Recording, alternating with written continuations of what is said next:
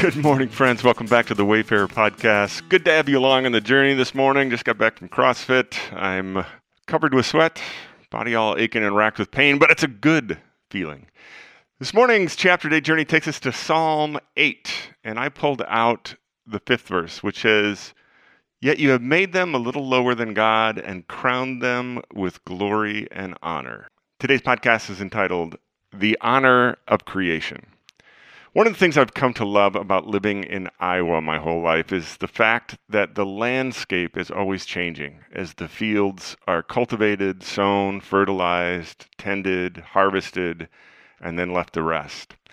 This time of year is one of my favorites. The dark green corn plants that pack the quilt like patchwork of fields are fully grown to about eight feet or more in height, and each stalk is topped by a golden tassel. Now, from a distance as I drive by, the tasseled corn creates this gorgeous visual effect of iridescence, a shimmering blanket of gold on top of a deep dark green covers the softly rolling hills as far as the eye can see. Photographs just don't do it justice. You have to see it in person. I have seen a lot of gorgeous things on this earth. I love the northern lights. The few times I've gotten a chance to see them, I love watching the sunrise over the Pacific and Kauai, the full moon shining down on the Caribbean on a cloudless night.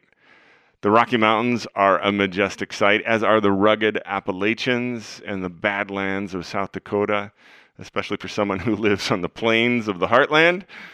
The Milky Way, viewed from big sky country away from the ambient light of human population, is just breathtaking, as is Niagara Falls in her relentless display of aquatic force. Today's chapter is another song of David in which his lyrics express his own appreciation for the works of creation that surrounded him on earth and in the heavens. The song is bookended with a repeated refrain at the beginning and at the end ascribing praise to God as the creator. Now, it also repeats a theme from the creation story in Genesis, in which humanity is given dominion over the earth, which includes the responsibility to tend it and care for it. This psalm is a great one to read when I find myself standing awestruck before nature. Now, I couldn't help but notice that David's lyrics speak of humanity being given honor by God in fact, the Hebrew words translated both glory and honor in the verse I quoted at the top of the podcast have been translated as, as the English word honor in different places. Now, my favorite definition of the word honor is to attach worth to something. God attached so much worth to us human beings that it was for us that God sent his son to experience life as one of us, to die as one of us and to open the way of eternity for us. Today's psalm delves into another layer of honor that God bestowed upon us. In all of creation, humanity alone that we know of was given the honor of dominion and responsibility for God, the great artist's creative works. From the very beginning in the Garden of Eden, God made humans the curators and caretakers of his creation.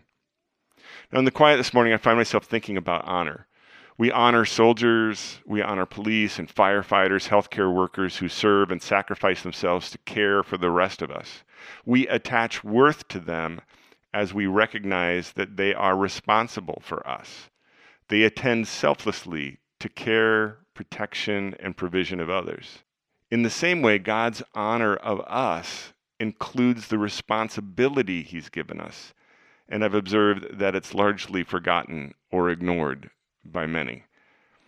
I'm also thinking about creation and my responsibility to exercise my dominion in caring for it, tending it, serving it.